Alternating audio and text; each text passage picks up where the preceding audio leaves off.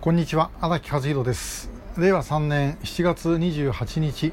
えー、水曜日のショートメッセージをお送りします、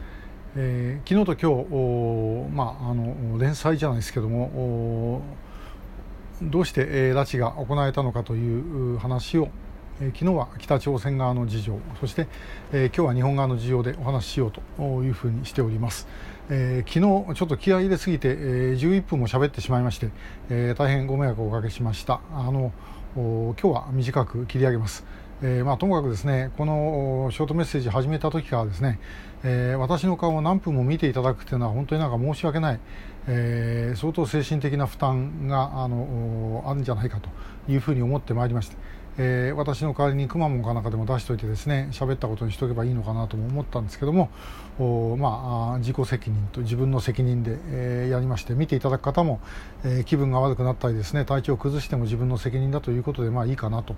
いうふうにしてやっておりますのでご了承ください、え、さてまたそう言ってるうちにな前置きが長くなりました。えー、昨日はあの北朝鮮側の理由を話したんですが日本側の理由もこれもまたですね、えー、変な話ですで日本側はあ要は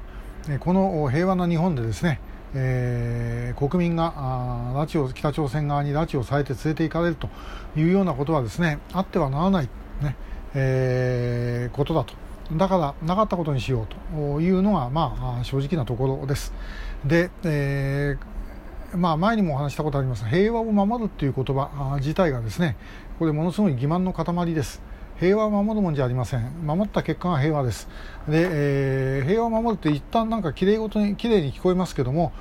自分が何もしないということを意味しているのかもしれませんねこれは、えー、自分は何もしない。で、えー、でもそれで、国が守れるわけありません。で、えー、じゃあ一体どうして日本があ戦争にですね、えー、被らない状態でこれまで来たのか。ねえーまあ、あの救助の会の皆さんなんかは憲法のおかげだというふうに言うんでしょうけどこんなもん真っ赤な嘘に決まってます。アメリカの軍事力があったからですね。核を持ったアメリカの強大な軍事力があったから、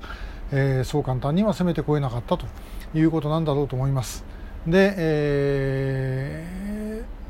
ー、アメリカに頼っているというのは本当はそれじゃいけなかったわけですね。でも戦争負けて占領されてで、えー、まあもうこの時はもうどうしようもないですね戦争負けてしまって占領されてるわけですからで、えー、しかしそれがですね占領解除になった後もある意味で言うと、まあ、アメリカの安全保障の、まあ、枠の中で、えー、日本がサファリパークみたいなところにいたということです。でサファリパークの中にいる動物はですね自分が野生の中にいると思っていると、まあ、だけども実際はそうではないと、まあ、こういう状態が70年以上続いてきたというのは正直なところではないだろうかなと思います、まあ、サファリパークっていうのは私のオリジナルじゃなくて、えー、参議院議員の西田昌司さんが言ってた話です。えで、えまあ、しかし実際本当にその通りだろうなと思います。でアメリカの安全保障の枠の中で日本は生きてきたと。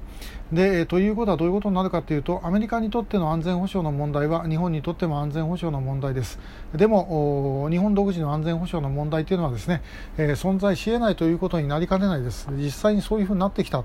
え自衛隊のですねあの OB 召喚クラスでですね安全保障の本を書いているような人なんかでも拉致問題というのは自衛隊のやることじゃないというようなことをですね、えー、言う人がいるわけですよね。まあ、実際そうだ、まあ、本当にですねそういうふうにしてやってこられたと。えー、で、えー、まあ、そうするとどうなるかと、でも現実にはもうずっと長い間起きてるわけです。で起きてることどうなるかと、ね、起きてんじゃない、現実にあるんじゃないかと、あじゃあ変えようというふうにはならなかったと、現実に起きてんじゃないか、えー、じゃあそれを塞ごうというふうにしてきたということです。でいろんな場面であの分かっている人は分かったと思います。自衛官であれ警察官であれですね、えー、海上保安庁の人であれあるいは外務省の人であれさまざまなところであれこれおかしいなと思ったことはおそらくあったはずです。でもそこでですね、まあ、自分だけ声を上げてもどうしようもないからということで、まあ、要はその負担をするのに蓋をするのにみんな加担をしてきてしまったと。それが今日の日本を作ってしまったということです。で、えー、もうたくさんの人が拉致をされてそして、えー、帰ってこれないで日本国内ではあのスパイ取り締まれない状態に来ているわけですねずっと。でそうするとどうなるかっていうと例えば在日の人で帰還事業で向こうを渡った人たち、のご家族がこっちへ残っている場合はその人たちが人質途絶えてですね、工作活動に協力させるということにもなってくるもしスパイを取り締まる法律があってそういうものを封じることができたらば在日の中でですね、えー、被害者兼加害者みたいになってしまった人をもっと防ぐことができたんじゃないだろうかなというふうに思います。でそういうものも野放しにしてある意味で言うと日本という国は被害者だけじゃなくて加害者も増やしてきたというふうに言えるんだろうと思います。もし武力をですね、えちゃんと正面から使っていれば武力を正面からというのはどういうことかというと別にあの大砲の弾を撃ち込むという意味ではありませんそのいざとなったらばやるぞということを覚悟を持ってそしてその備えをした上で交渉をすれば北朝鮮側は当然交渉に応じているはずです。で、えー、いざとなれば使わなきゃいけない時あるかもしれませんけどもでもそれ以前にあの北朝鮮という国はすごい臆病な国ですから